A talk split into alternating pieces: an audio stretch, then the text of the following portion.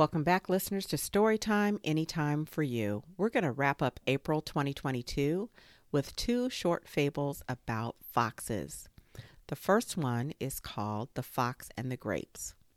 One hot summer's day, a fox was strolling through an orchard till he came to a bunch of grapes just ripening on a vine which had been trained over a lofty branch. Just the thing to quench my thirst, said the fox. Drawing back a few paces, he took a run and a jump, but just missed the bunch. Turning round again, with a one, two, three, he jumped up, but with no greater success. Again and again he tried to reach the tempting morsels, but at last had to give it up.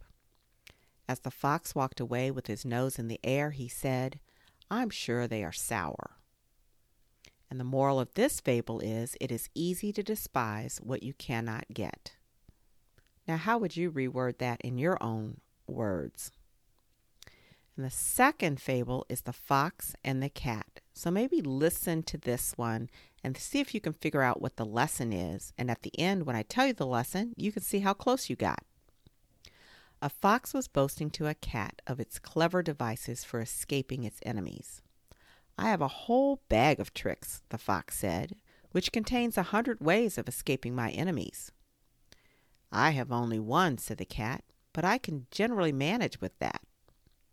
At that very moment, they heard the cry of a pack of hounds coming towards them, and the cat immediately scampered up a tree and hid herself in the boughs. This is my plan, said the cat. What are you going to do? The fox thought first of one way, then of another, and while he was debating, the hounds came nearer and nearer, and at last the fox, in his confusion, was caught up by the hounds and soon killed by the huntsmen. The cat, who had been looking on, said, Better one safe way than a hundred on which you cannot reckon. So, what do you think about that? Better one safe way than a hundred on which you cannot reckon. Join us again for another episode of Storytime Anytime for You. New episodes are uploaded every Saturday, and we are looking forward to introducing a new reader to you in the not too distant future. For now, take care.